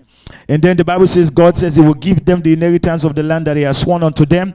And verse 7, God also come back and say, Only be thou strong and be very courageous, that uh, thou mayest observe to do according to all the law which Moses my servant commanded thee. Turn not from the right nor from the left. The Bible says that thou mayest prosper whithersoever thou goest. He says, For this book of the law shall not depart out of thy mouth, but thou shalt meditate on it therein day and night, that thou mayest observe to do according to all that is written therein. He says, Then, for then thou shalt make thy way prosperous, and then thou shalt have good success. But look at verse 9, is why I brought you here.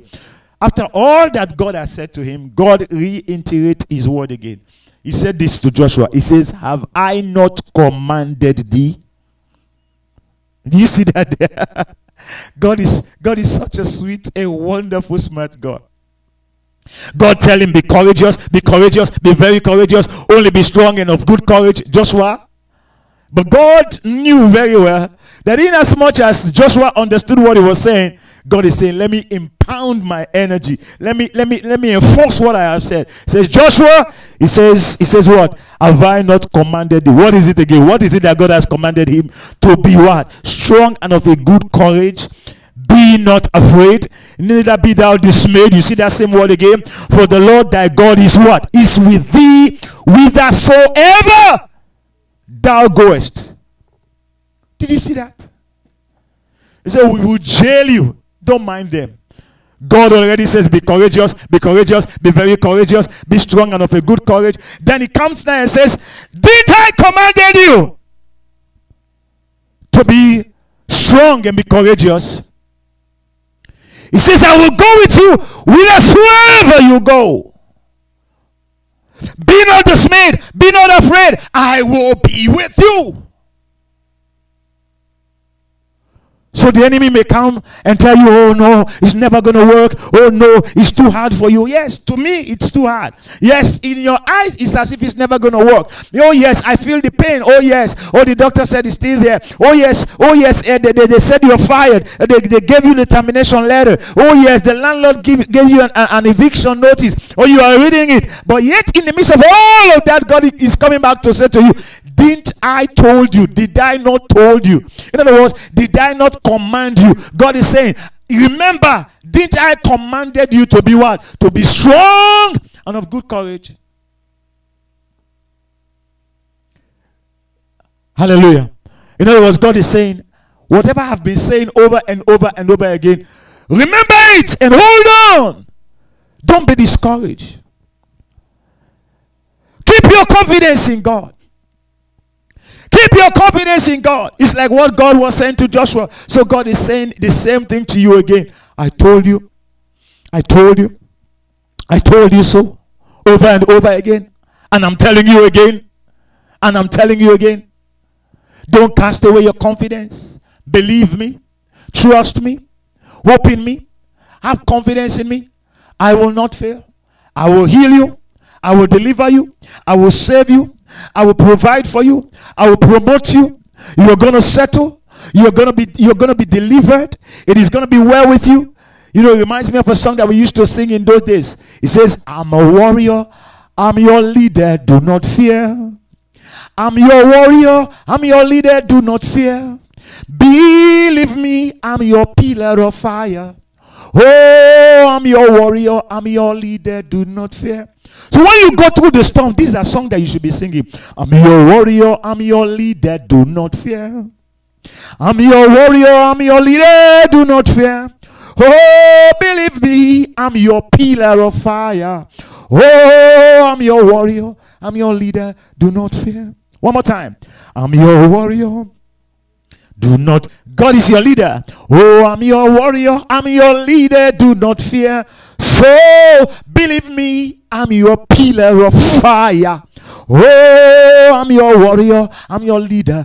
One more time. For the last time, I'm your warrior. I'm your leader. Do not fear. So I'm your warrior. I'm your leader. Do not fear. Oh, believe me, I'm your pillar of fire. Oh, I'm your warrior. In fact, let's pray with that song. Let's pray with that song. I'm your warrior. I'm your warrior. I'm your leader. Do not fear. Yes, Lord. I'm your warrior. I'm your leader. Do not fear. So believe me, I'm your pillar of fire. Oh, I'm your warrior. I'm your leader. I'm your warrior. I'm your warrior. I'm your leader. I'm your warrior, Lord. I'm your warrior. I'm your leader. Do not. God is saying to you, believe me, I'm your pillar of fire. Oh, I'm your warrior. I'm your leader. Be confident in God is your warrior. I'm your warrior. I'm your leader. It doesn't matter what the enemy is saying. I'm your warrior. I'm your leader. Do not fear. Oh, believe me, I'm your pillar of fire. Oh, I'm your warrior. One more time again. Oh, I'm your warrior, Lord. I'm your warrior. I'm your leader. Warrior, warrior, I'm your warrior, I'm your leader, do not fear.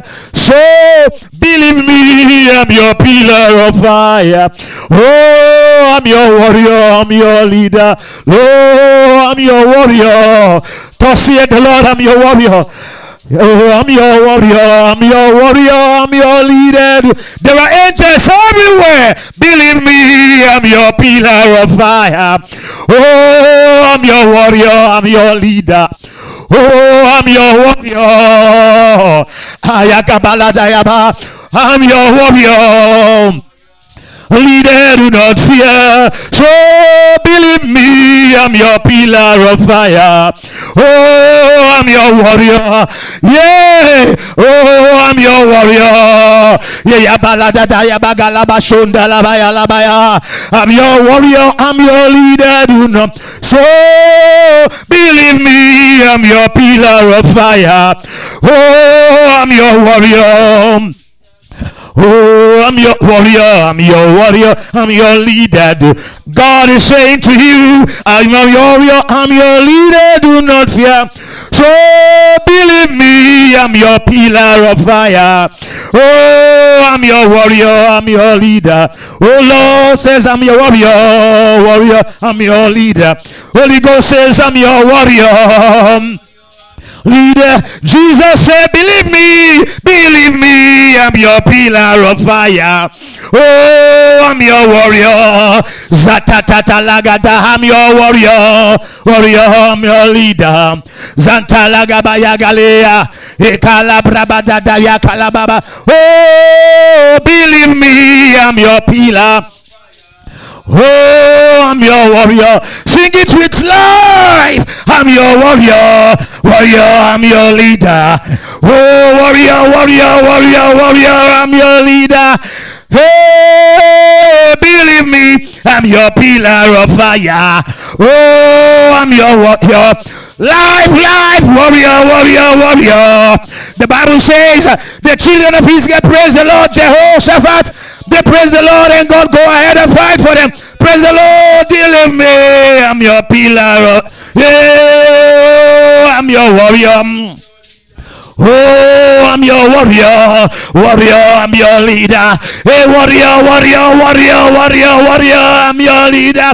Jehovah says, believe me, I'm your pillar of fire. Oh, I'm your warrior. Holy Ghost is the warrior. Warrior, I'm your leader. Do not fear. Oh, believe me, I'm your pillar of fire. Oh, oh, I'm your warrior. I'm your leader. King Jesus says, I'm your warrior, your leader. The Father says, I'm your warrior, a leader. Do not. Holy Ghost says, believe me, I'm your pillar of fire. Oh, I'm your warrior. Oh, I'm your warrior, warrior, I'm your leader. Do not fear, Jadelevea, warrior, I'm your leader. Yeah, yeah, yeah, yeah, yeah, yeah, believe me, I'm your pillar of fire. Oh, I'm your warrior, I'm your leader. Oh, I'm your warrior, warrior, warrior, warrior, warrior, warrior, warrior. I'm your leader. I will fight for you, believe me pillar of fire. Oh, I'm your warrior. Jesus says, I'm your warrior. Warrior, I'm your leader. Yahweh is a warrior. Warrior, I'm your leader. Jehovah says, believe me, believe me, I'm your pillar. Warrior, warrior, I'm your warrior. Warrior, warrior, warrior, warrior, warrior. Jesus is my warrior, warrior. Holy Ghost is my warrior. Believe me, I'm your pillar of fire. Oh, I'm your for the last time, yeah. Yeah, yeah, yeah, yeah, warrior, warrior, I'm your leader. Jatala bayagade, I'm your warrior. Yeah, yeah, yeah, yo. Zatala bagelaga, me, I'm your pillar of fire. Oh, I'm your warrior. Lift up your voice and worship the Lord. We thank you. We bless your name. Hallelujah.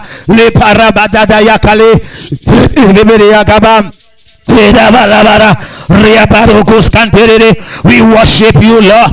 We celebrate your power. We celebrate your might. We celebrate your glory. Lord, you are a God of fire. You are a God of power.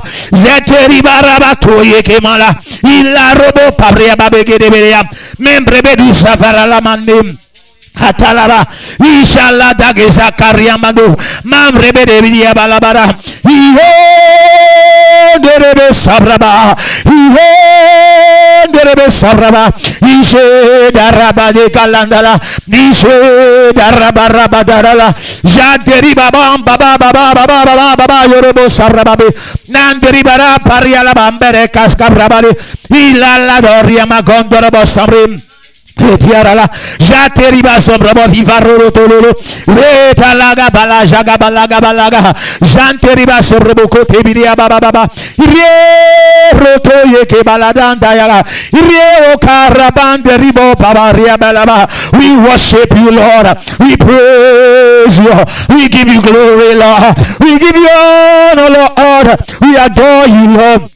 We worship you. We thank you, Jesus. Great is your faithfulness. You are the all sufficient God. You are the all powerful God. You are faithful in all your ways. There is no one to be compared to you. You are great in your majesty. We worship you, Lord. We worship you, Lord. We worship you, Lord. We worship you, Lord. We bless your name. We praise you, God. We say, Holy is your name. Mighty God, you are faithful. Mighty God, you are excellent in all your ways. Zanturibi babria manika lalaba. Jeterebe suvrabande ribo. Ideri baralabanteresh. Lengura mabre dalabaye. Isobrumana na yelegere. Isoruboto ike labarande rebe subrebodia. Nevriba babalabante subreba. We surrender every battle to your worship. We surrender every situation to your worship. We surrender every need to your worship. We surrender everything to your worship. Lord, we praise you, Lord. We exalt your name, O Father. We bow before you. Take all glory, adoration, power, and majesty. We celebrate your goodness. Thank you, Lord. Hallelujah. You.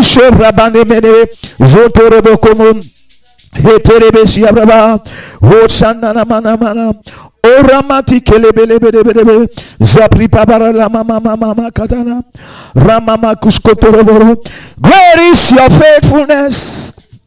Great is your faithfulness. Morning by morning new mercies I see. All I have needed thy hands had provided Great is your faithfulness, Lord, unto me. Oh, great is your faithfulness. Great is your faithfulness. Morning by morning, new mercies I see. All I have need that thy hands have provided. Great is your faithfulness, Lord, unto us. Father, we thank you this morning. Thank you for your faithfulness. Lord, we worship you this day. Father, we need not to fight in this battle. Lord, in this battle, Lord, of our lives, this battle of our health, our family, our finances, our calling, our destiny, the church, oh God, the battle concerning our personal health, our personal life, oh God, the national battle, the spiritual battle, the physical battle, the marital battle, battle in every area, Lord, we hand over to you. We hand over to your integrity, to your faithfulness. Mariba robuta. Izagata talagash katerebe. We pray, Lord God, all those who are in pain right now, those who have been afflicted, those who are under bondage, those who are sick, Lord, we surrender those battle into your hands this morning. Those who are desperately in need, those who are believing by faith, Lord, we have this confidence in you. We have this hope in you. We have this trust in you. We are depending on you and you alone in the name of Jesus Christ. Lord, we believe. Lord, we depend on you.